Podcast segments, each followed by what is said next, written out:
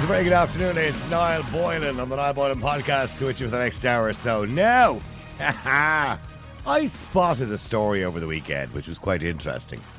I came across a situation where a man was calling a, offering a reward for information about individuals who he believed had attempted to kidnap his daughter. He expressed this desire because he had little faith in the Garda Síochána, or the police service, believing them to be incapable of handling the matter effectively. Now, I was kind of initially struck by the fact that the alleged kidnappers had clearly failed in their attempt to abduct his daughter. Uh, this incident was a part of a broader discussion in Ireland, I have to be honest, with various people on social media claiming the men in the vans and the cars were trying to abduct children. Notably, the common factor of these stories was that the alleged abductors were usually foreign men. And this led me to consider two possibilities. Either these individuals are fabricating or delusional in their claims, or perhaps Ireland has to, has the world's least competent kidnappers, because all we ever hear of is failed abductions. When was the last time you actually heard of a success, successful abduction of a child in this country? It's a very rare occurrence, and according to the stats, by the way, most cases, almost all cases of child abductions in Ireland are usually fathers who are alienated from their children to the family law courts, and they'll take their own children while they have access. How often do we encounter stories on social media, particularly from women, I have to say, about the white man van theory, which usually means foreign men attempting to abduct children in the area. And you'll see a post on Facebook or something like that saying, watch out for this car or this van. They're trying to steal our children, and they're foreign men. Now, you probably can't remember this or when it happened the last time, really, because it rarely happens, as I said. And as I said, it's usually fathers taking custody of children without their permission. However, the main point of concern here isn't the stories themselves, but rather the question of whether it's ever justifiable to take the law into your own hands, or take matters into your own hands. In other words, vigilantism. And many people lack confidence in the Garda Síochána and our justice system and the ability to address these issues. For example, if a family member were assaulted and you knew who the assailant was, would you report it to the guards, or would you consider seeking your own personal revenge? If your child was bullied or physically harmed at school and the school failed to address the situation, on a lighter note, I suppose, would you intervene by confronting the bully or the parents? There are also cases where individuals take it upon themselves to expose and deal, deal with sex offenders, like the so-called pedo hunters, who track down individuals in their local areas, like, you know, Frankenstein's villagers going to a house if there's a sex offender in the area. However, it's important to note the law does not condone vigilantism, and it is considered illegal. Some would argue engaging in such activities makes you no better than the criminal themselves. On the other hand, I can empathise with the frustrations of the general public when it seems that there's not enough Garda on the streets to handle their concerns effectively. And this raises a fundamental question. Is it morally or legally justifiable ever to take the law into your own hands?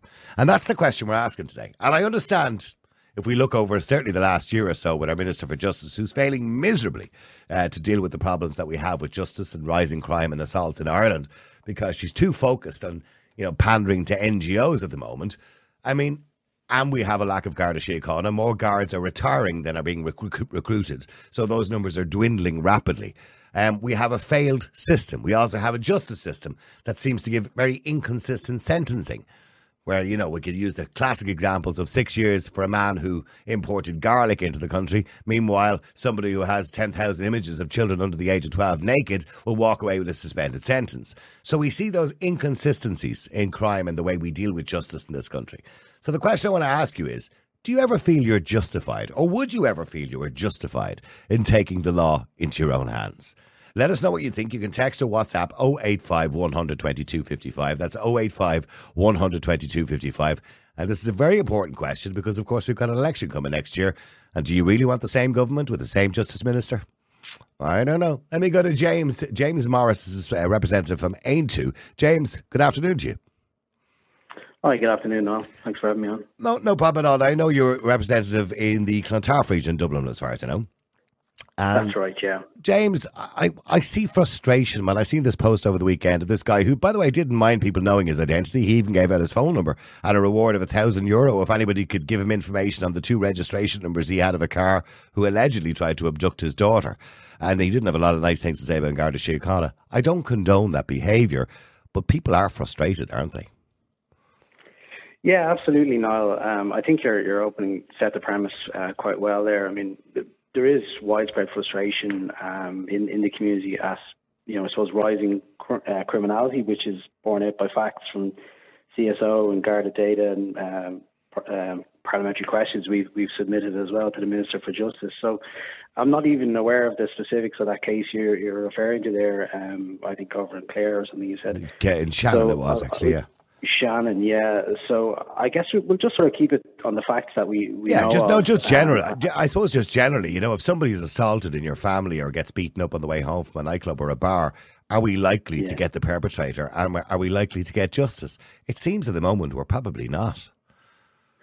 Well, exactly. I think the sort of the lack of police, uh, lack of Gardaí in our communities um, is, is putting people um, at greater risk of crime, and obviously the less Gardaí there are, the, the less there are to investigate each crime that, that occurs. Um, so, you know, that's definitely a, a sense of frustration that uh, I'm picking up on from speaking to the public as well around the, the Clontarf area, that, um, you know, the, they are frustrated that the, the lack of Gardaí in their communities, um, you know, maybe some burglaries and things like that are, are occurring and not being fully investigated. But, of course, you know, we would never advocate that it's ever acceptable to take the law into your own hands. We think this, you know, should be a, a matter first for political reform and policing reform as, as well, and we we in Aontú would have uh, advocated strongly for more Gardaí to be uh, to be recruited. I mean, obviously, uh, I think as you've said in your opening piece there, that more Gardaí are currently leaving the force that are um, that are being replaced. You know, mm. uh, resignations and retirements is um, is a serious issue, and I think we've only managed to recruit twenty-four new trainee guards this well, year. We're, we're so. seeing the Minister for Justice now scrambling with such ideas as, you know, allowing people over the age of forty-five to join the guards, who are really only going to last about fifteen years. And really, do we want a Garda force of, you know, older men and women who are probably incapable of running after assailants? So I, I don't think that's the solution, is it? Well, I mean, it, there might be, you know, of some help in more administrative roles, but uh, you'd imagine that you'd want more young, fit, healthy Gardaí, uh, you know, out on the streets mm. to keep people safe. I mean, there might be some merit in it, but um, paying them more money yeah, might be it, a good solution, wouldn't it?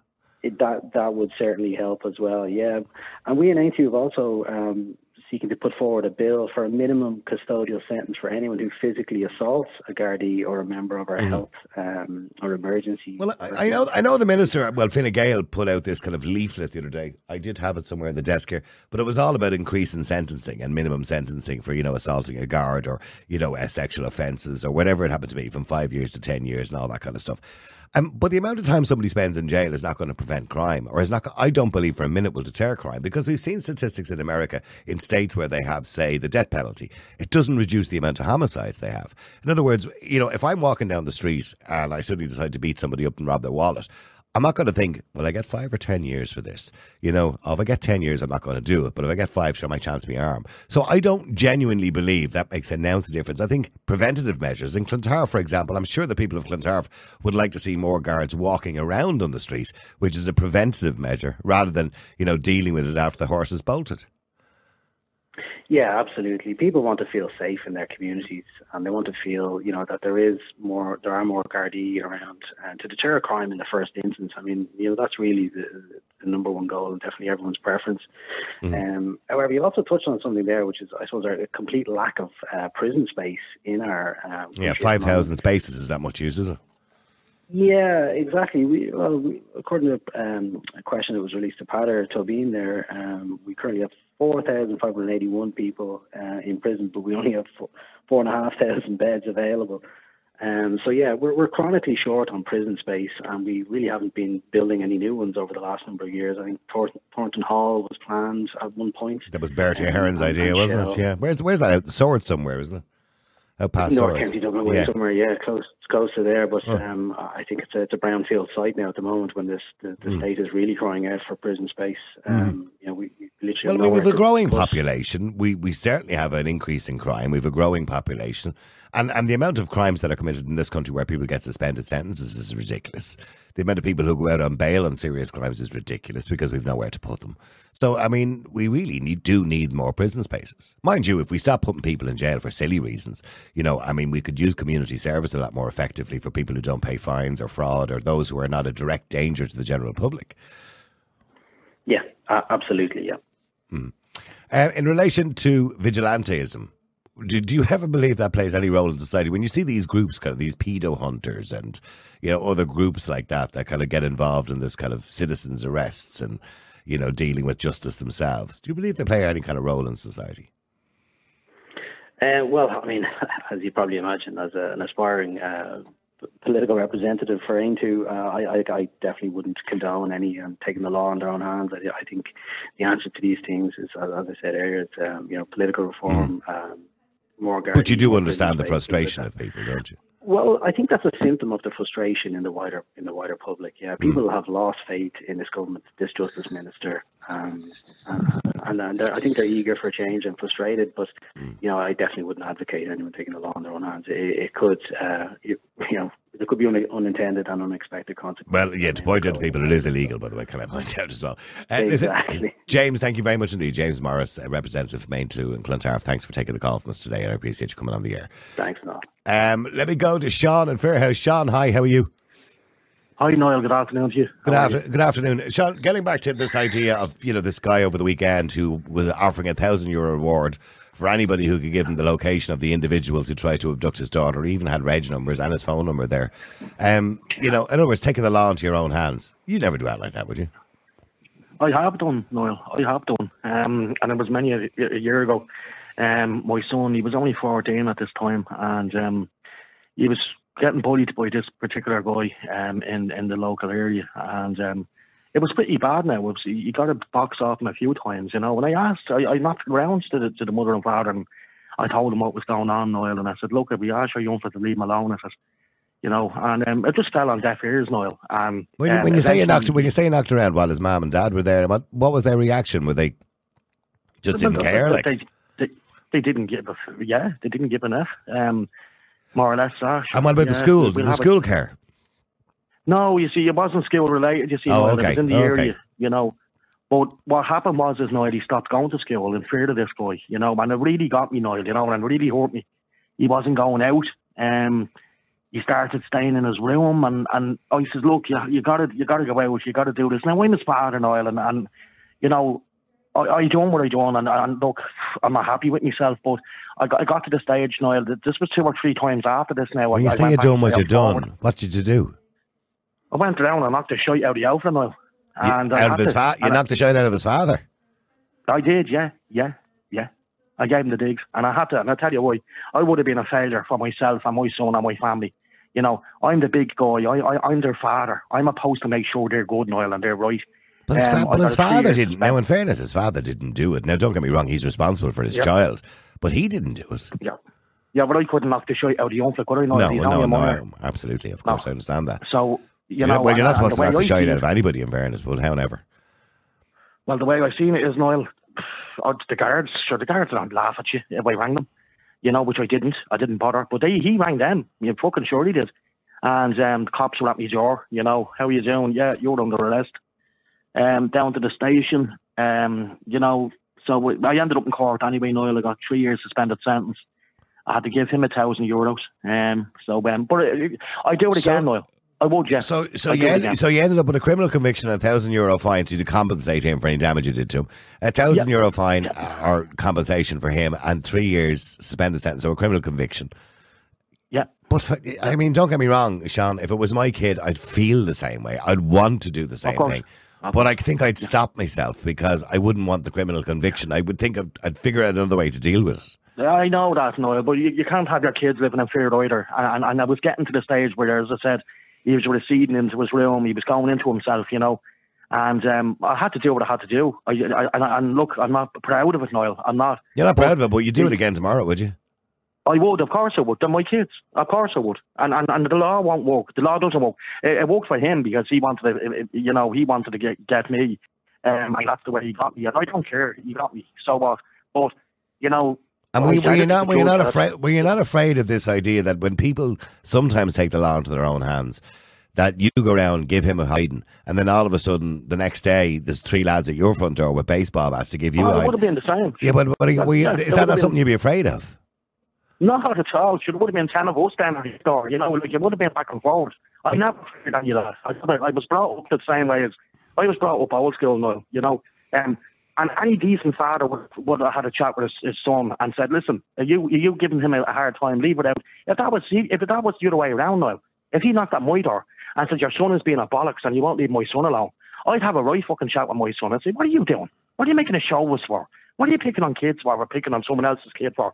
You know, give that fucking over. And if I catch you doing that again, I'll give you a dig. You know, um, mm. that'd be it, Niall. You know, and it wouldn't happen. I, my kids never would never do that. And for someone other little bollocks kids to do it, it's, it's just... And, and can I ask you, by the way, did the bully and stop after you did it? I did, of course. Yes, I sure did. Of course I did. As he knew quite well, I would have went around again. I, oh, sure, I'd be locked up if that was the case. You know, ah, yeah. And do, do you think do you think people, I'm not condoning what you did, but I understand why you did, do you think people are yeah. frustrated with the justice system and with the Garda Síochána, or the lack of Garda Síochána? Do you think they're frustrated? Of course, of course they are, Niall. If I'm frustrated, everybody else is, you know. Like yeah, but everybody else doesn't go around to someone's door and knock their head in and get three years. Yeah, but well, what, what, what, what options are you left with? What options are you left with? You know, it's a mother and father aren't going to do anything about it. Surely the fucking Garda, you're not going to be able to do anything about it. So... You know, it's down to the mother and father at the end of the day. It, it, the Garda, you're not going to do fuck all. That's why I yeah, but did you try? Yeah, well, you're saying they're not going to do anything about it. But did you go down to the guards and say, listen, this young fella's at the knocking the head out, my young fella, can you have a word? No, like, not at all. No. Well, then, well, then how can you say the guards are not going to do anything about it if you didn't even go to them?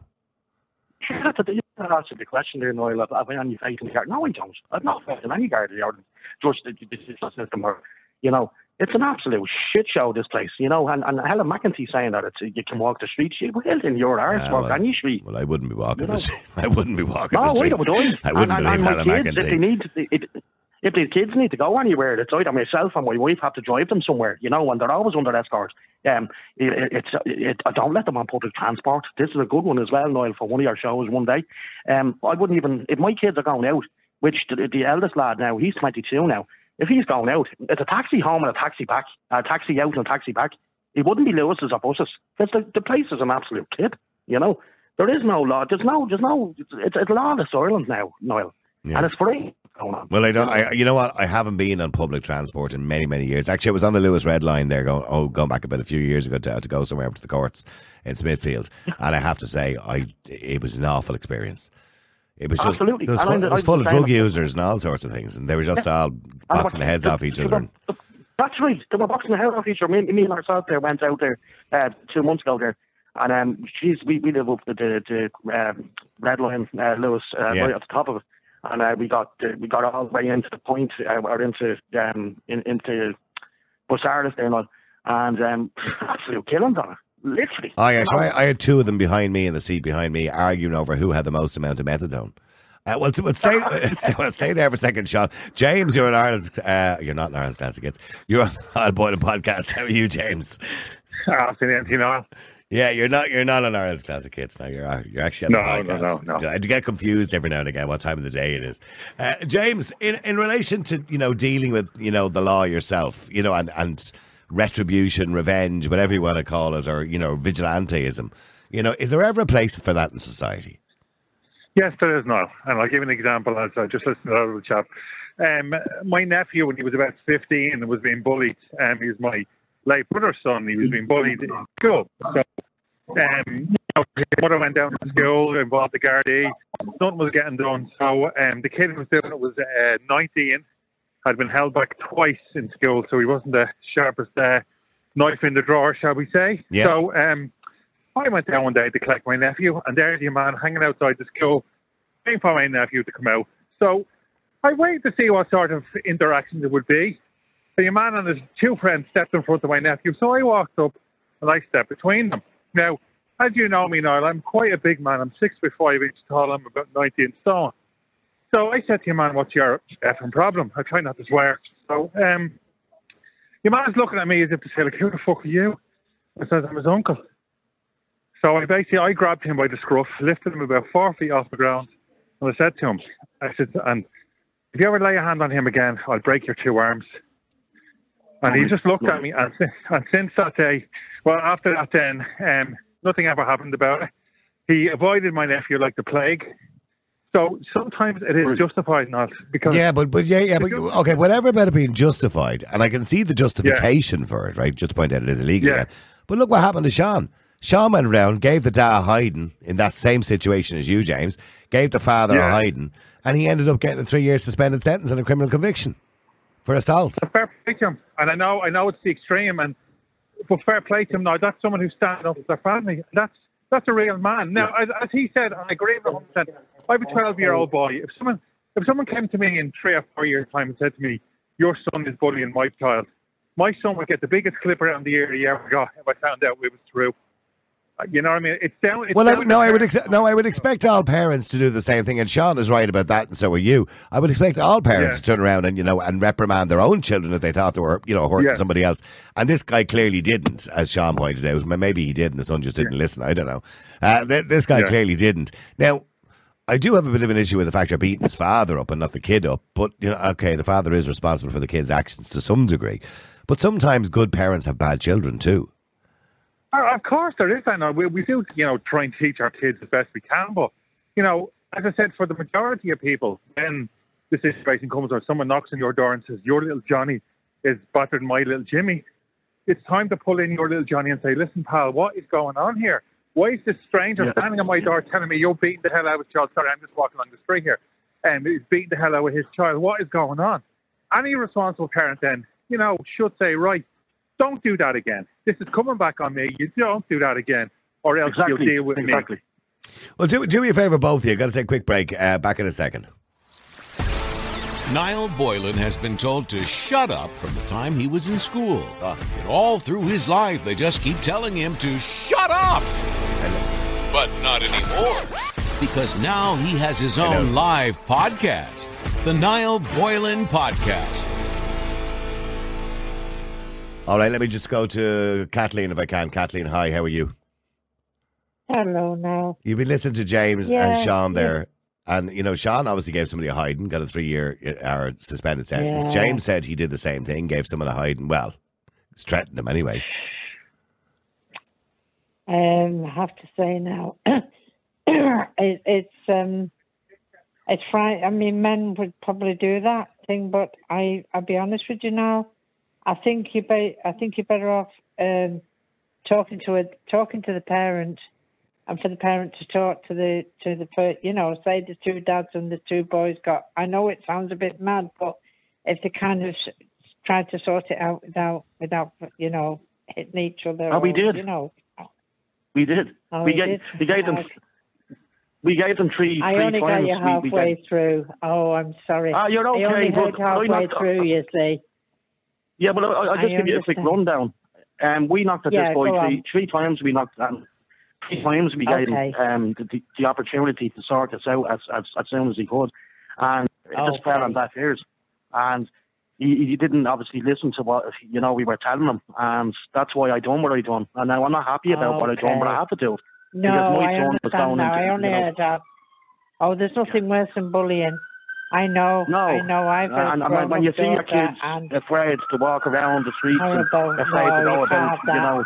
And you know, and you know there's, there's oh, any I, kind of sorry, bullying, Sean, even with, uh, going so on there. say this to you, sorry to say yeah. this to you, it's not only in the schools that it goes on, it can go on if somebody doesn't like somebody else and they can go up. You can walk, you know. I'm sorry, Kathleen, your line is just breaking up just a little bit there, but go on, keep talking, go on. Can you hear me now? Now? Yeah, I can hear you now. Go ahead, Cam. Go. Oh, I think I've lost Kathleen there, have I? Bullying. Yeah. Go on. Oh. So bullying can go on any time, not only in the school gate, you're not only in the schools. It can go it can go on on the, you know, if young people are kind of going out or something like that.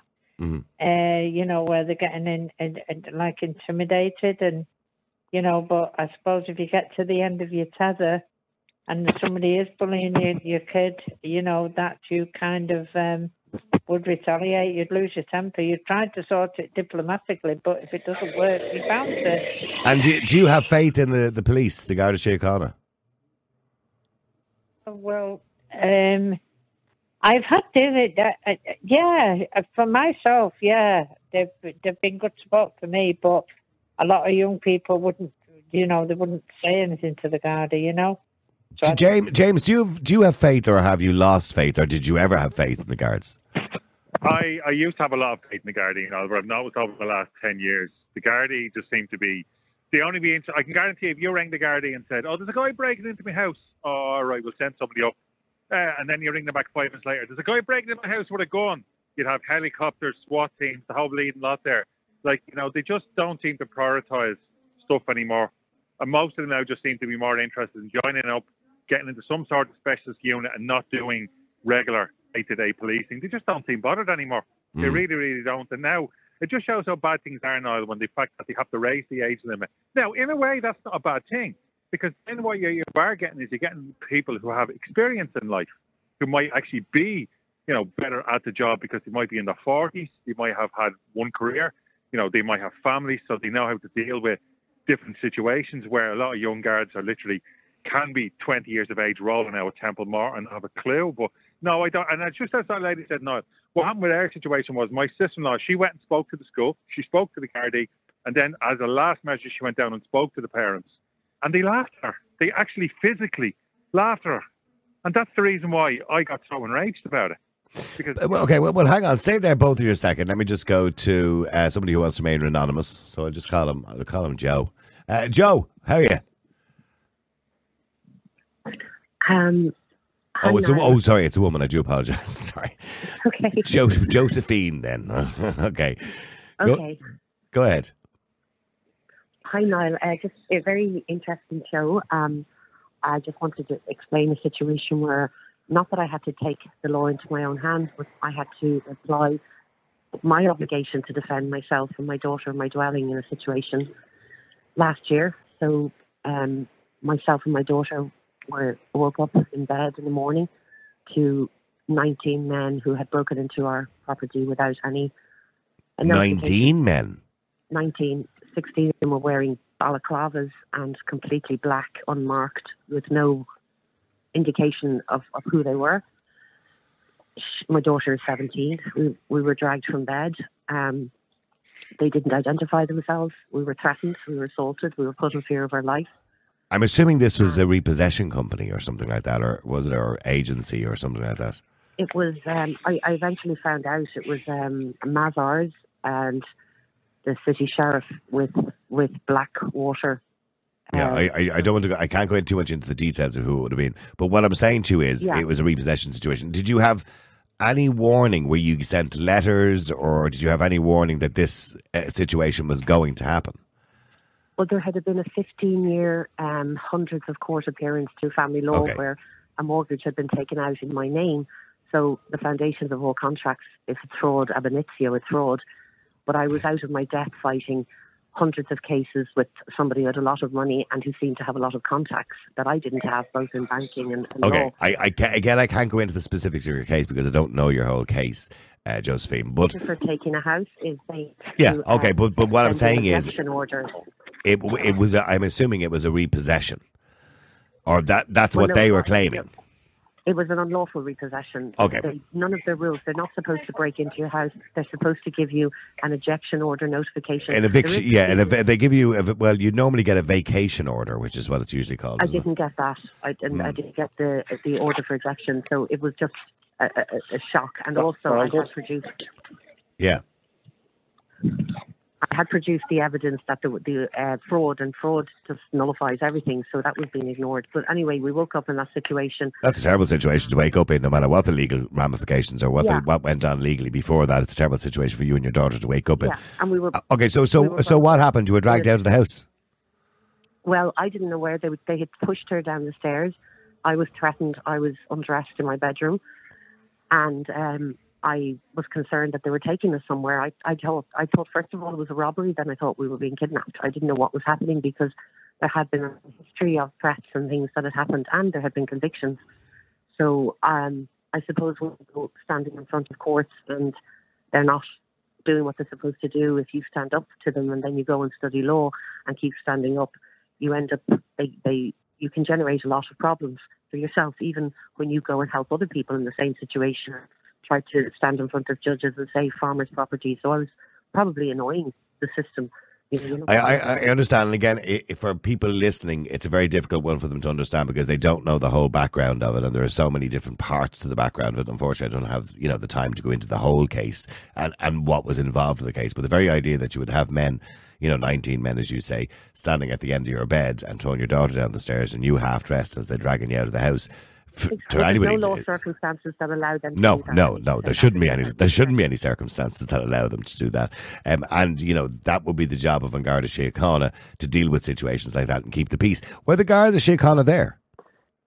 So uh, when my daughter was pushed down the stairs and out the door, she saw a squad car and she ran out to them and said, "My mum has been assaulted. Somebody's after breaking into the house." And they wouldn't roll down the window because of COVID, even though COVID was well in the past. And they laughed at her and said, get a solicitor. But she would know law very well as well. And mm. she explained that. And had they, tr- had they tried to take possession of the house previous to that? Um, about three years previously, oh, okay. I had um, a letter um, which I made a video and I... I okay, I, but I, I, I, don't, I don't need to go into all the details, but they did try to take possession previously to that. And can I ask you another question, Josephine, in relation to it? Did Was the mortgage being paid on the property? I had paid the mortgage since nineteen ninety-six and the property was in my sole name and the mortgage was taken out when I was abroad and it was taken out um, fraudulently by my ex who had contacts okay. in the bank. All right, okay. So, so in other words, the mortgage wasn't being paid at that particular current time? I paid the mortgage from nineteen ninety-six all the way up to the point that they were threatening to take the house. Okay, well, it seems bizarre that if you were paying the mortgage on the house that they would want to repossess it in any state or form. But, but anyway, it does take us slightly off the topic. But the question I suppose we're asking today, is it ever right to take the law into your own hands? Well, when my daughter tried to get help from the Gardaí and said that I was being assaulted, and as you know, criminal law supersedes all law, they, they, they refused to act. And then I was assaulted again. And I, I hit back because the Gardaí were not going to help us. And I had to defend myself and my daughter. Um, I can understand which I really that situation. Didn't think I was going to die, and I used an item that I had been given by a member of Garda Síochána specifically to defend ourselves because that particular guard was aware of what was going on, and I was told that if, if anyone does try to, to hurt us, to use this item, and I did. Um, what, what, what was the item you used against people? Um, well, my hand first, my feet, and then a, and a taser. A taser? Yep. Okay. And did, did the guards, they were there obviously at the time you used it. I mean, did, did you then get into trouble for using that? Well, when they when they saw me being assaulted again, they drove away and then they came back after I defended myself and I was then arrested. Um, and I asked them to get the details of all of the people. Were you charged? Were you charged with anything? Yeah, I was first of all charged with Section thirty and then Section eleven. Now they don't want to mention the taser at all because actually it would belong to a member of Garda Síochána and it makes the case quite difficult for them. But um, I'm still on bail. I had to sign on. There was a man who I think had been charged with assaulting his wife and his daughter one hundred seventy times at the time. He got less bail conditions than I did. So I was forced to sign on every day. I was treated appallingly in the Garda station that night. They did everything to try and break me, humiliate me, but I was—I had enough yeah. experience of Garda Síochána. Again, I want to just say to you, and jo- Josephine, and I'm not trying to cut you short, it's just for the listeners' point of view, it's a really complicated case because there's a lot of history involved in that particular case, obviously, between you and your ex and the mortgage and all sorts of things. I'm sure there was dealings back and forward with banks and... By yeah, so... of the law not to act on a criminal act. Yeah, I know. Look, I do believe that in relation to mortgages, it's a civil matter, but it does become a, a criminal matter when, when a vacation order is given. Um, and there's always that argument, is it ever right to evict anybody from home? Some people believe it's not. Some people believe it is at some point, you know, if, if things are all going wrong. Anyway, I don't know the ins and outs of your case, and it would take you a long time to explain everything to me and the way it works. But no matter what you're telling me, the very fact that somebody would, you know, stand at the end of your bed or people who are not known to you in balaclavas would be standing in your house, strangers, is just quite bizarre. Um, sorry, James, Sean, Josephine, stay there with me. Let me just go to, to Carl because I don't want to take us completely off the topic. Carl, hi, how are you? I'm not bad, man.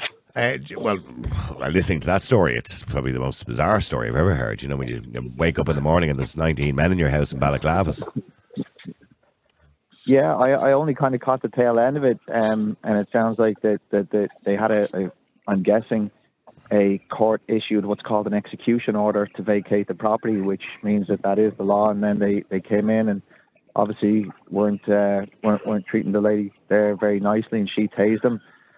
you know, there's a lot to unpack in that. So yeah. all I can tell you is, you know, I, I'm, I'm certainly not going to be saying that that's right, wrong, or otherwise. But on the wider point of, are there times when you should take the law into your own hands? I would say unequivocally that there's lots of examples of that, but it's a, it's a very complicated area, and, and, and that's why you have to be pretty nuanced when you're thinking about it, because saying that it is justified to take the law into your own hands can be interpreted as a do whatever you want. That's certainly not what I'm saying.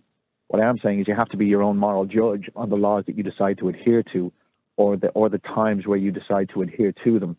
And there's plenty of examples of that every day across the world, of where people are breaking the law and they're actually doing the right thing and doing it. Well, what, what about Sean, for example, or James? Um, Sean went around to the house of the young kids that was beating up his kid and boxed the father's head in. Now, Sean then was taken to court for assault and got three years suspended sentence. Yeah.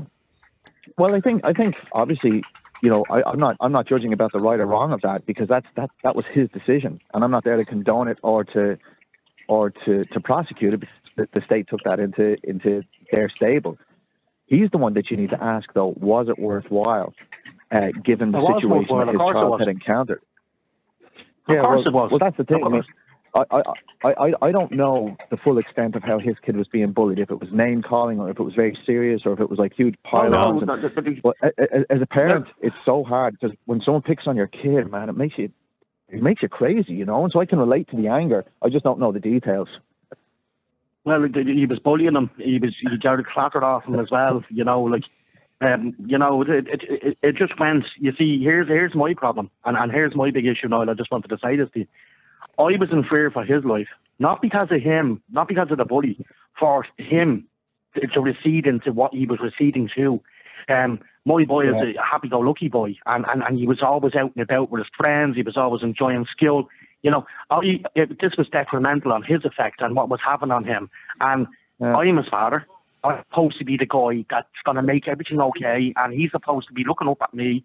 And when I'm sitting here, and I have to say this, Niall, as well, I gave this an awful... I, I, did, I, I, I just didn't do of, um, you know, the, the, the, the middle of nowhere. I thought about this. I sat down with my partner and I said, listen, what option have I got? Um, was it? I had to do it. I thought about it. I went around. Um, yeah, me and bang. And I gave him a slap. He went back. I stabbed him again. I gave him what I did. If that's where your son is, mm-hmm. I said, now I can't give it to him. You can if you want. Uh, hold on, Sean. Sorry, we're missing a bit of what you're saying there because the line is just breaking up so badly. I do apologise, but go ahead. Sorry. Go ahead.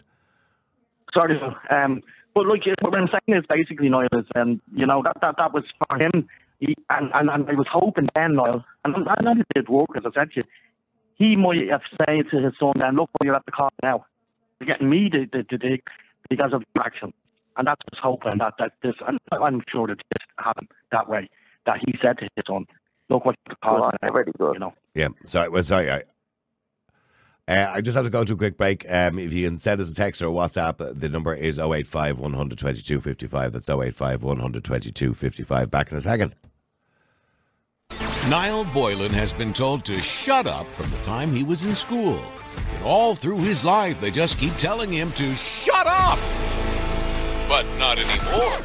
Because now he has his own live podcast, the Niall Boylan Podcast. Sorry, Carl, just in relation to the story I started with today, which was the one, I don't know if you've seen it on social media, the guy in Shannon who allegedly three foreign men tried to abduct his daughter at a garage and he took photographs of their edge plates. He's now put them up on social media. The guards are looking for him, I believe, but he's put them up on social media, offering a one thousand euro reward for anybody who can get the whereabouts of these men so he can personally deal with them because he has no faith in the guards. Yeah, I, I can actually relate to that. Mm. No, I, again, I have to be really careful about saying what I condone and what I can relate to. I had my site of work, and it was on social media, of youths attempting to rob, you know, and that thing not only my private life, but it's also how I around do my daily work. I do remember when your bike was taken, yeah. I remember the video went up online. It really drove me mental, and I actually see videos on social media all the time of these youths pulling up and stealing motorcycles in broad daylight on O'Connell Street outside, you know, College Green up on Georgia Street in Dublin City Centre. And, you know, if someone said, like, start a GoFundMe to catch these guys, I I I think I would I think I'd contribute to it, you know. Mm. Um, it's it's it's it's a it's a really difficult thing, and the, and the, the police don't make it easier by the way that they approach it. But the real issue, I think, isn't necessarily the police; it's the judiciary, who, when they do get up in front of the court, they're just told, "Oh yeah, good lad, go back." How many times have we heard about someone with fifty convictions, seventy convictions, sometimes even one hundred convictions, doing terrible things? Like, at that point, you're you're not reformable. You should be locked up for life. When you like, I even think if you go through life with twenty criminal convictions, you're probably not really reformable. You know, and, and that's the bigger question. A lot of the times these terrible things are happening, it's folks who we all saw it coming from a long, long ways away, but it's a systemic failure and a belief by those who should be meting out justice that you always deserve more and more chances, and, you know, that, that the rights of the perpetrator outweigh the rights of the victim. You know, I think something like, I can't remember if it was a third or half of murders committed in Ireland are done by people who are who are effectively on remand. I mean, this is really worrying stuff to me. Like, why are they out living a normal life? Well, well, we heard earlier on from Aontú, the reason why they're out living a normal life is because we don't have enough prison spaces. So people who are well, makes not prison- really a flight risk are, are going to be allowed out on bail. So you can commit an assault tonight, you can take a knife out to somebody, you can go into court on Monday morning, the guards will bring you in to have you charged officially in front of a judge, the, your barrister yeah, or free look, legal aid will ask for bail, and you'll be given it. Well, look, we, we have done what I believe is the morally correct thing to help people flee a war. So why can we not do the morally correct thing to take people off the streets who are continuous perpetrators and menaces to society? That is something that I can't understand.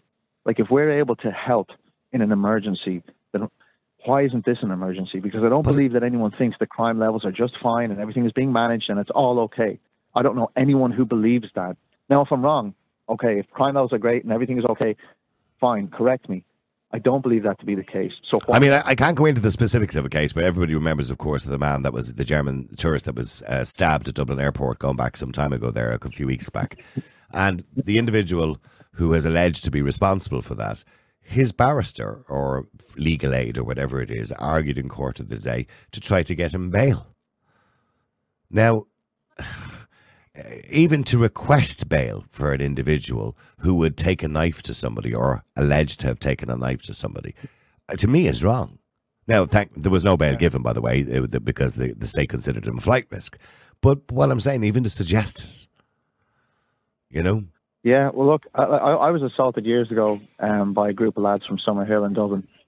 And um, at the at the court case, you know, they started to say, oh, this this particular individual, you know, had a rough life, his dad was a heavy drinker, blah, blah, blah. Well, the judge threw the book at him in that instance, which I, I was actually really relieved to see. That, like, it's like, wow, you know, the, the judges actually do care. A lot of them don't. A lot of them let people out in times where we all agree they shouldn't. But the judge did throw the book at him. But then he went and got his case appealed through judicial review, and they found that the sentencing was too harsh, given the crime and the number of previous convictions, and his, his record effectively got wiped. So, I mean, this is this is the system that we live in. You know, you can give second chances, third chances, fiftieth chances to criminals. Where's a second chance for someone who gets killed?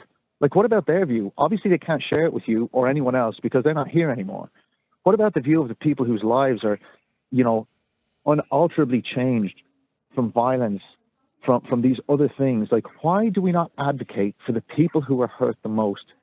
Because there's an entire grievance industry set up to feed off, Uh, predate on and promote the idea that if you're a scumbag, you're somehow righteous, that if you're poor, you somehow did something great to get there. You know, they just take every every case and they put this gloss on it that tries to justify these terrible actions. Do you, by the way, do you think people have lost faith when we look at what's happening with justice? Uh, and sorry, Sandy, Sarah, and Norman, I'll wish you in a second. But when you look at justice and the Garda Síochána and the lack of Garda Síochána and the lack of prevention on the streets of crimes, do you think people have lost faith when you see somebody like, for example, our previous caller there who went out and did, did basically did a bit of rough justice himself? Do you think people have lost faith in the justice system and the Garda Síochána to prevent crime? All, all, all, all I can tell you is this. I, on Halloween, and I actually have the C C T V footage for this, I just haven't posted it, there was gangs of youths firing rockets at the Gardaí outside my work in south inner city Dublin. I work between the north and inner, south inner city, and the cops are basically doing nothing about it. I don't think they're respected. I think at best they're reactive. And all I can tell you is this, they are, I would only ever call police in order to, to basically get an insurance claim, because you have to have a pulse number for that to happen. Other than that, I basically feel like you're wasting your time. I have never, in any criminal case in my life, other than the time where there was an assault and it, the person was kind of apprehended instantly that I was telling you about there from the Summerhill guys, mm. I have never once in my life, and I've been robbed, I've been bet, I've been stuffed, houses broken into, the whole gamut. I've never once seen anyone caught, never once seen any of those people brought to justice. And my own feeling is, is that if I saw something happening that I could prevent, and I had a choice to make at that moment, I believe, and I'm not justifying it, I believe my reaction would be that an ounce of prevention is better than a pound of Garda cure. All right, listen, thank you very much indeed, Carl Dieter. Uh, thanks for coming on the air and talking to us. Let me just go to Sarah Jane. Sarah, hi, how are you? I'm grand, Niall, how are you? Yeah, well, Good you heard, topic. Yeah, well, you've heard Carl there, and, you know, I didn't expect that from Carl, but you heard Carl, you know, in all his years, he has never seen anybody brought to justice for crimes committed against him, generally speaking, so what's the point? Well, see, this is it, and that's the way people are thinking nowadays. It's like, I don't know, like... I'm not going to say there's not enough police around or anything like that. It's going on years in Ireland. It's getting worse. Like, I remember years ago, I was at a funeral, and um, when I came back, my flat was robbed. And on the hearsay, I heard out who done it, and it was a man and a woman, boyfriend, girlfriend, the usual. And a couple of weeks later, I seen the person. I went over and approached her, and she's getting start getting highly strong and this, that, and the other. She started pushing me, and I'm not a fighter. And she kept provoking me, provoking me, and the two of us ended up rolling around. And I seen her going to bite me leg, and I said, that was it. I went to Autofly, and I would have killed her. I actually would have killed her. So the police comes, takes me down to the station, and I still said I would have killed her. Mm-hmm. I said he just hadn't took me off her. So sometimes you believe you basically got to do it yourself because the guards are not going to do it. And I understand your frustration, because many, many years ago, my own house was broken into. And I remember the guards saying to me at the time, they knew who did it, because it was a local gang in the area uh, that had done about seven houses. And they said, we know who they are, but we can't prove it. And I said, yeah, I know well, that. I felt like saying, well, then tell me who they are. I'll sort it out. Uh, by the way, Sarah, can I just say as well, I'm glad to see that you're okay. I believe you only had a car accident at the weekend, a very bad one by the sounds of things, and lucky to be alive. It is, yeah. What, what happened yeah, to you? Indeed, I'm blessed. What happened? Um, car came out of nowhere, plowed into me. Like, I saw it out of the car Saturday. So I got out of hospital yesterday. Do you know what? But I have to say a huge, huge thank you to the ambulance and the fire brigade. They are extra. They are extremely, um, very professional. Um, as the guard over there, they were like a pack of donkeys. Oh, nice. Um, I remember the ambulance lad, very, very, very nice man. He had to physically remove one of the guard out of the ambulance. Anyway.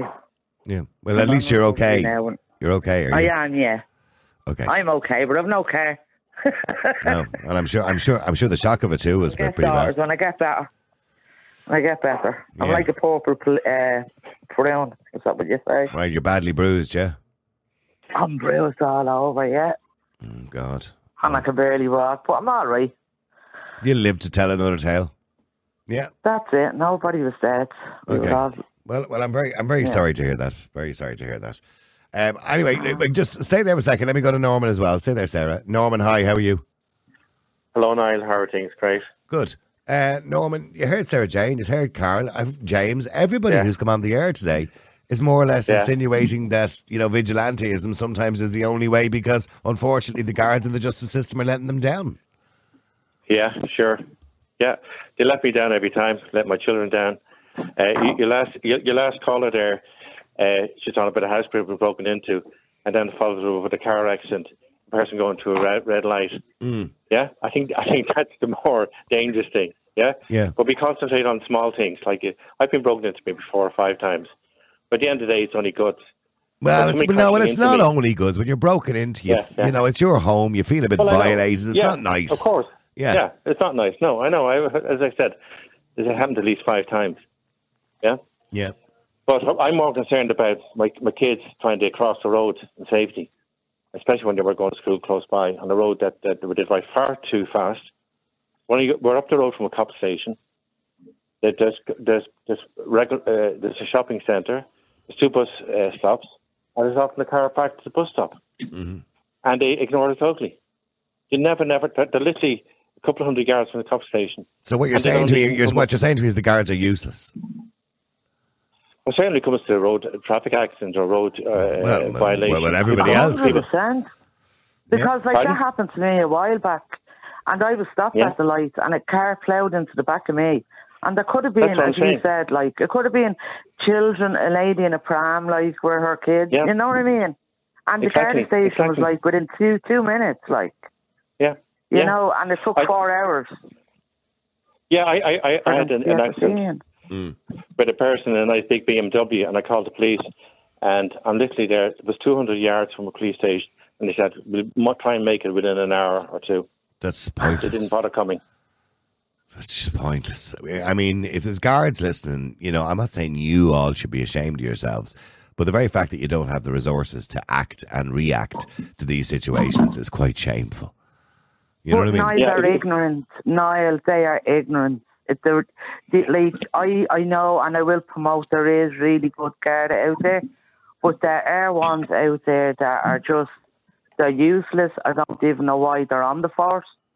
They're very intimidating um, in certain situations, like the one that I had, like, because I thought I was going to die Saturday. And um, the compassion, like, I, I, to be honest with you, I would never look for compassion off a garden anyway, because I know you'd mm. never get it. But the ignorance of them, like... No, I know, I know. I was in a similar situation many years ago where there was a group of lads out in the green in front of me, and they were drinking cans, middle of the summer, blah, blah, blah, blah, up to no good.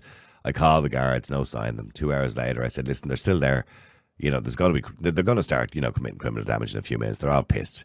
Still no sign of them. I call the guards again. Four hours later, they were still there, right? I call the guards again. I said, oh, yeah, we'll, we'll try and get a car up to you. Now, now the lads moved off, all walked off, went somewhere else. A guard eventually arrived. I lived in a cul-de-sac around the corner. He gets out of the car. It's the truth of God. He looked like he would be incapable of chasing anybody. Uh, he wasn't the fittest looking fella in the world. He was probably in his mid fifties. And he had a mug of tea in his hand when he got out of the car. Oh, my God. He d- he was driving the car with a mug of tea in his hand. Well, like, Niall... Oh, it's like the Keystone Cops. Huh? Niall, yeah. an old lady was after getting attacked, right, in the shopping centre, right, by three fellas, and was after getting dragged along the ground, and she was on her own. And a few of us went over and picked her up. Somebody called the Garda, and the Garda didn't come, and the poor lady was shaking. And two fellas ran after the hooligans. And the police wasn't to be seen. Now, I'm telling you now, if that was my, Lord rest me mother, she's gone. But if that was any member of my family, and I know my own heart and soul, I would have, I, I would have went to prison if I'd have caught them. And I know I shouldn't be speaking like that. But, like... No, I think everybody, everybody feels the same way, Sarah. You know, that, and by the way, mind. yeah, and I'm not condoning vigilantism, and I'm not condoning taking the law into your own hands, but sometimes you end up with no choice when you feel you've no choice. And I get that. Yeah, I but understand now, that. You, you see people yeah. out there, right, and you go and approach them, right? If they've done something on you and you go and approach them, there's some people out there that you can have, like, a normal conversation with them and come to some type of an agreement without getting the police involved. But then there's... others that there's just no listening to. Stay there a second. Let me just go to Sandy as well. Sandy, hi. Help you. Yeah, Sandy, hi. How are you? Hiya, how are you? No, um, just to tell you, it's actually a funny story about the Garda. This will really make you second laugh. Right, I was driving one day out the motor road um, uh, from Athlone. I was going out to see my brother at the time. Right. Um, because I'm in East Leanne, we're in the car, and she said, look up into the sky. And I went, why what? I went, what the fuck is that? Excuse me for cursing. We actually thought it was a private plane because three um, bits, uh, three bits of smoke came out of it and it flew across the sky. And I went, fuck this, I think it's a fucking plane. So I rang the, uh, right, wait here, this. I rang the guards. You had the guards, the fire brigade, the army, ambulances, Air Force, everything else, right? Yeah. Um, they pulled me in at the side of the road and questioned me, and I said, look, I'm not on drugs, I'm not drink driving, I'm full license, the whole lot, and I was shaking in the car. Um, heard nothing about it anyway, because uh, the people down the uh, further down the village heard a bang. And I thought, geez, it has to be a plane. I had the ra- the local radio stations and even Tullamore ringing me and all about the incident. Right. So the next, the next day, looked in the newspaper. Is it a bird? Is it a plane? It was um, oh, what was it? A, a, a, a, a, an extension cord off a gas a gas tank. That's what it was. A, a what of a gas tank?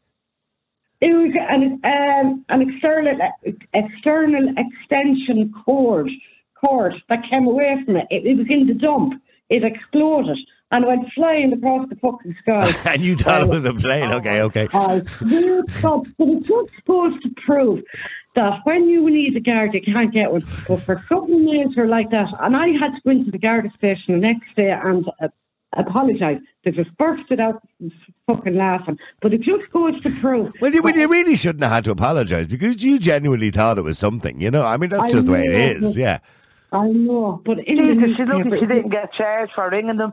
yeah, usually it's eight hundred quid, isn't it? Yeah, no. Didn't that. But first of all, it just goes to prove that when something big happens around you, boom, the guards are out. But if something minor, you can forget about it. You yeah. won't get. Yeah, if you had had a crash on the road or somebody had given you a box in the head, you'd have been waiting a while for them to come. Exactly. But it just goes to prove that since they closed all the rural Garda stations around the country, crime rates have gone up. Yeah, I, I, I think they were all there because it was something a little bit exciting. Maybe they thought it was something exciting, like a plane crash. Yeah. Yeah. Oh, shit. Right, that's all right. Yeah. And, and you live kind of in the Athlone moat area, is that what you said? Um, no, I actually live in the town of Athlone. Okay. I was driving at the time, yeah. Yeah, there's no guards in Athlone, I believe. That the, Athlone is one of the worst serviced areas in the country, I believe. Yeah, the the, the, the Havoc Garda station down there that actually got done up um, maybe sometime last year. It's actually a drug unit. It, it, it got upgraded. Yeah. And if you were in the Athlone Garda station, you were actually put through the base in Dublin before it's transferred back down to Athlone. You'd be lucky to get three Gardaí in the big, huge Gardaí station. Right. Three, okay. If you're lucky. Gardaí is just like that as well. Yeah. You can't get a Garda yeah. with Gardaí. Yeah, it's the same. Out in Hoth, there used to be a Garda station. That's gone.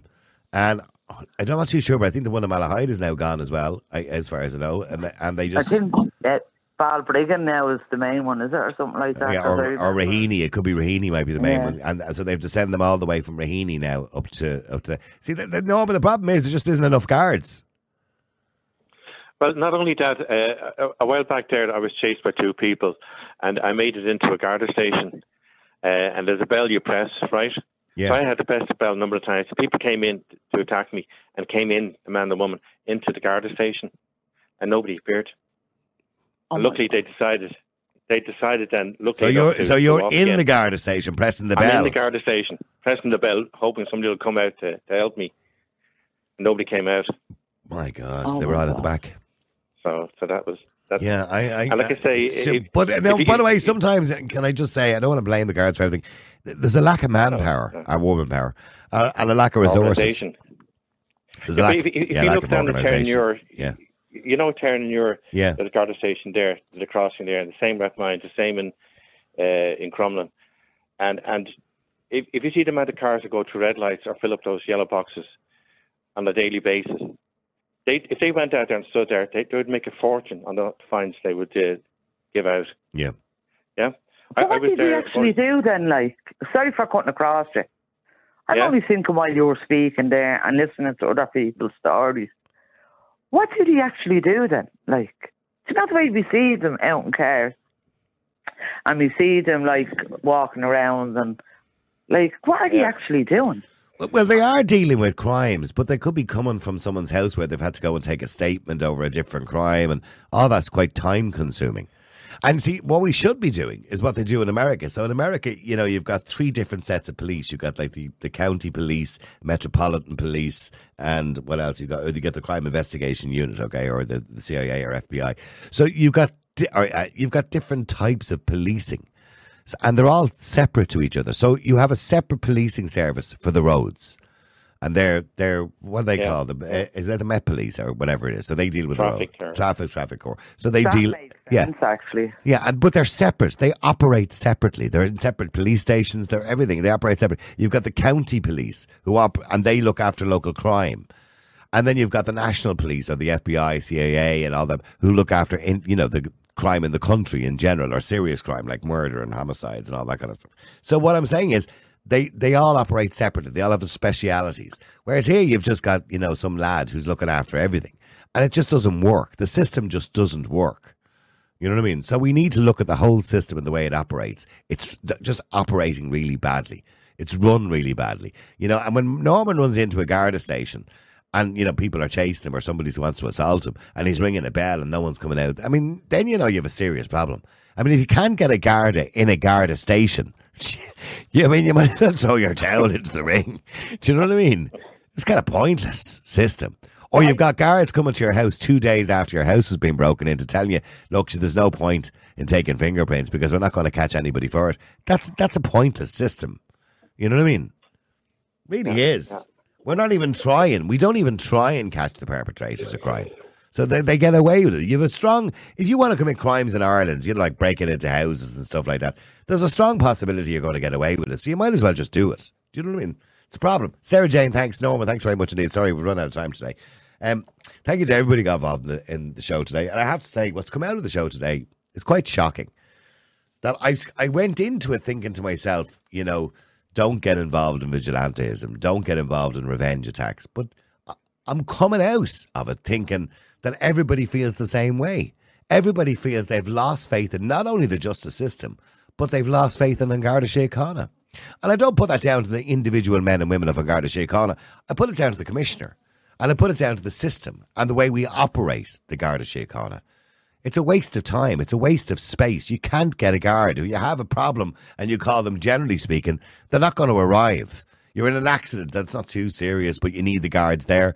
They're not going to arrive. Three hours later, you'll be sitting there waiting. They're not going to come. Your house is broken into. You'll be lucky to see them two days later.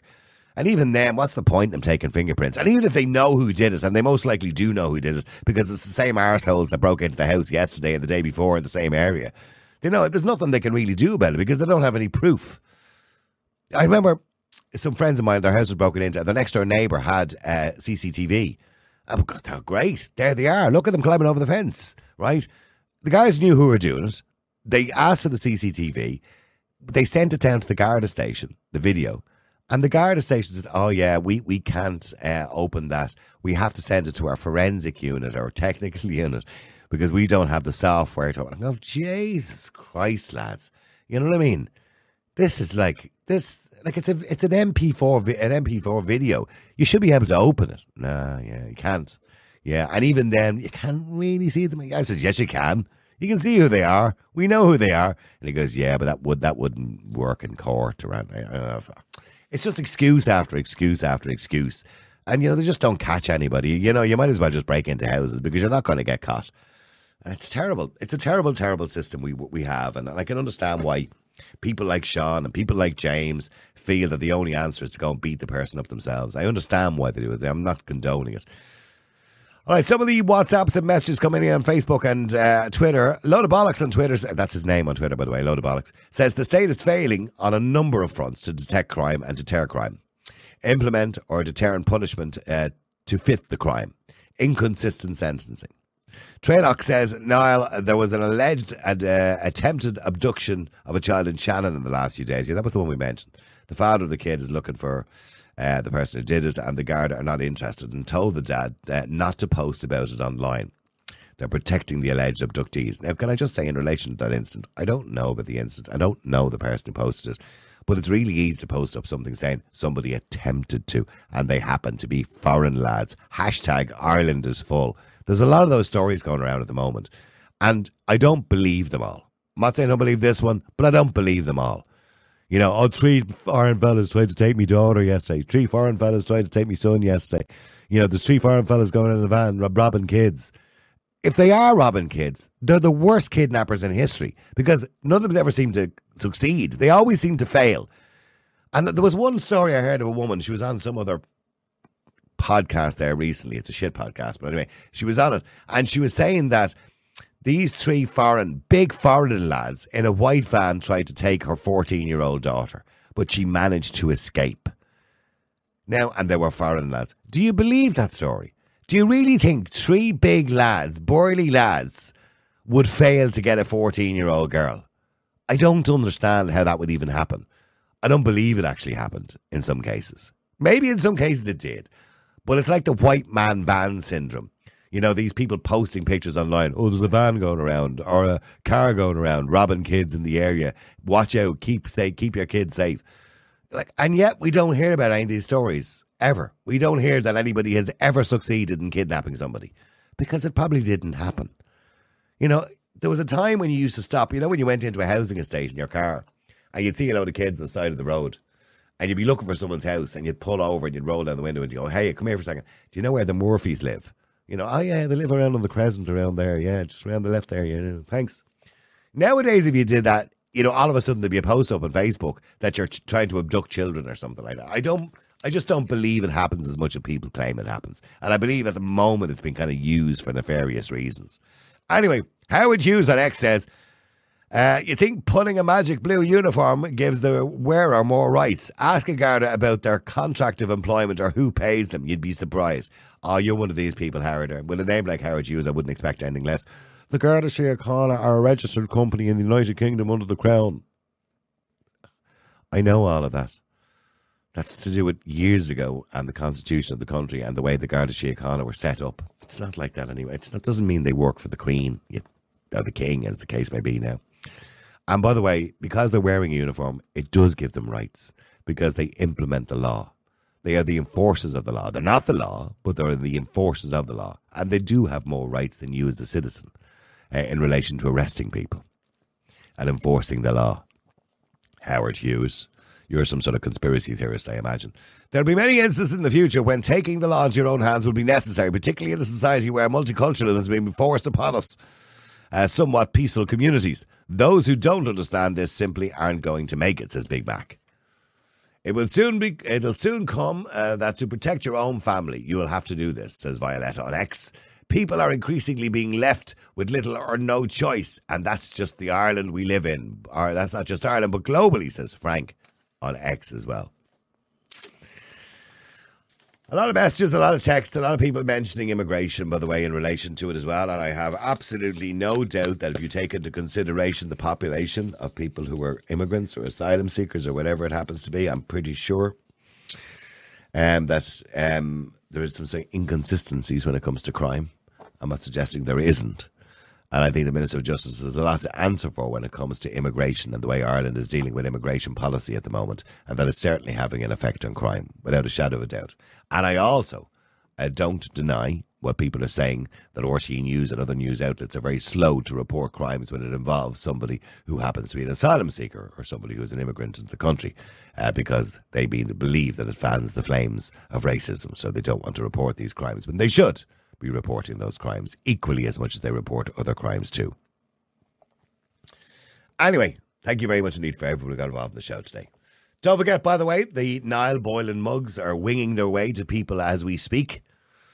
The smug mugs, there they are there. Don't they look just wonderful? They have a white top on them, by the way. That picture's not very accurate. Uh, we will get a better picture of the actual mugs. There they are there.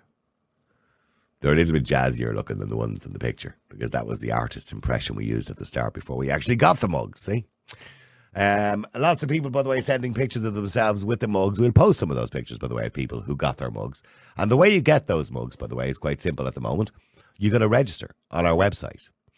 And the benefit of registering on the website for five ninety-nine a month is, A, you're going to support us. That's the main benefit. You're supporting us to continue giving us, giving you this opportunity every single day. I do apologise, by the way, today. We had a slight technical issue which caused the phones to crackle a little bit all day. That's why we ended the show a little bit early. Um, I've no idea why, but we will sort that out by tomorrow. So I do appreciate your patience in that matter. But please go to the website and support us. five ninety-nine a month is all we're asking you to do to support us. Or if you want to support us yearly, it's a little bit cheaper. You can pay yearly to support us. And I think it's sixty-six quid or something like that for the year. And that pays you for the whole year. For that, you can go back and look at any video of any of the podcasts and any of the interviews that we've done. And we have more interviews on the way. We've got some very special interviews lined up over the next month or so, by the way, which will blow your mind. And they will only be going on the website. They won't be streamed live at twelve o'clock um, like our shows, our normal shows do, because it'll be just an interview. And the only way you'll get access to that by video is by registering on the website for five ninety-nine a month. I would ask you to do it to support us more than anything else, but not just for the exclusive content that you'll see. There's lots of content there now. We've been on the air now over five months, so there's plenty of content there for you. And all you got to do is just click on the video podcast on the website and go back and scroll through them all, and you can watch any one of them for five ninety-nine a month. Uh, and I would ask you to do that to support us. So please do it. Don't do it tomorrow. Don't do it later on today. Do it now. w w w dot niall boylan dot com. And everyone who registers, what we do is every single day we just pick one random person and we send them one of those mugs.